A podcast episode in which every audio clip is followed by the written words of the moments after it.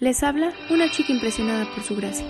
Y este es nuestro podcast del Ministerio Impresionadas por su gracia. Estás escuchando 365 días. Hoy hablaremos de Irán. Irán, rey de Tiro, envió una embajada a David y también le envió madera de cedro, carpinteros y canteros para construirle un palacio.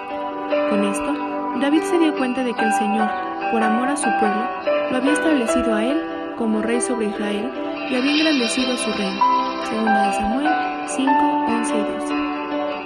A veces, los que están más lejos consiguen ver mejor que aquellos que están demasiado cerca. Creo que por eso los consejeros consiguen tantas veces tan buenos resultados. Lo normal es que ellos no estén involucrados en el problema, por eso consiguen ser objetivos y más precisos. Irán era un vecino lejano de David, mientras éste tenía su campo de acción hacia el sur del territorio israelita, el rey de Tiro compartía la frontera norte de la tierra de Israel. Los filisteos, por su parte, compartían una larga frontera con el reino de David.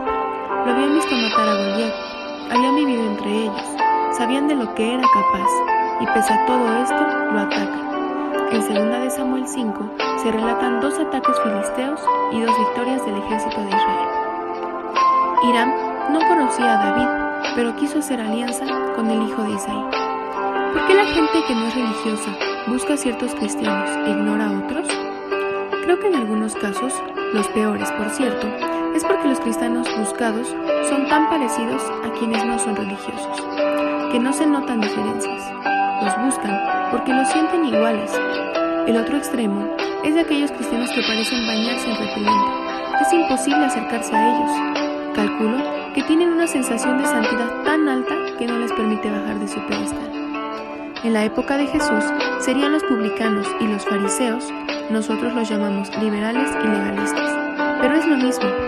Lamento por los dos grupos, porque Jesús, nuestro modelo, no estará presente en ninguno de los dos casos.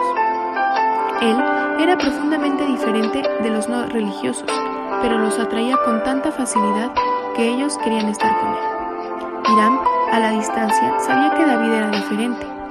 Hoy te puedes cruzar con algún Irán que decidirá acercarse a ti, a tu círculo de amistades o a tu iglesia, dependiendo del poder que demuestres que gobierna tu vida. Recuerda, tú eres un embajador de Dios. Gracias por escucharnos en este bello día. Que Cristo vive en tu corazón por la fe y que el amor sea la raíz y el fundamento de tu vida, y que así puedas comprender cuán ancho, largo, alto y profundo es el amor de Cristo.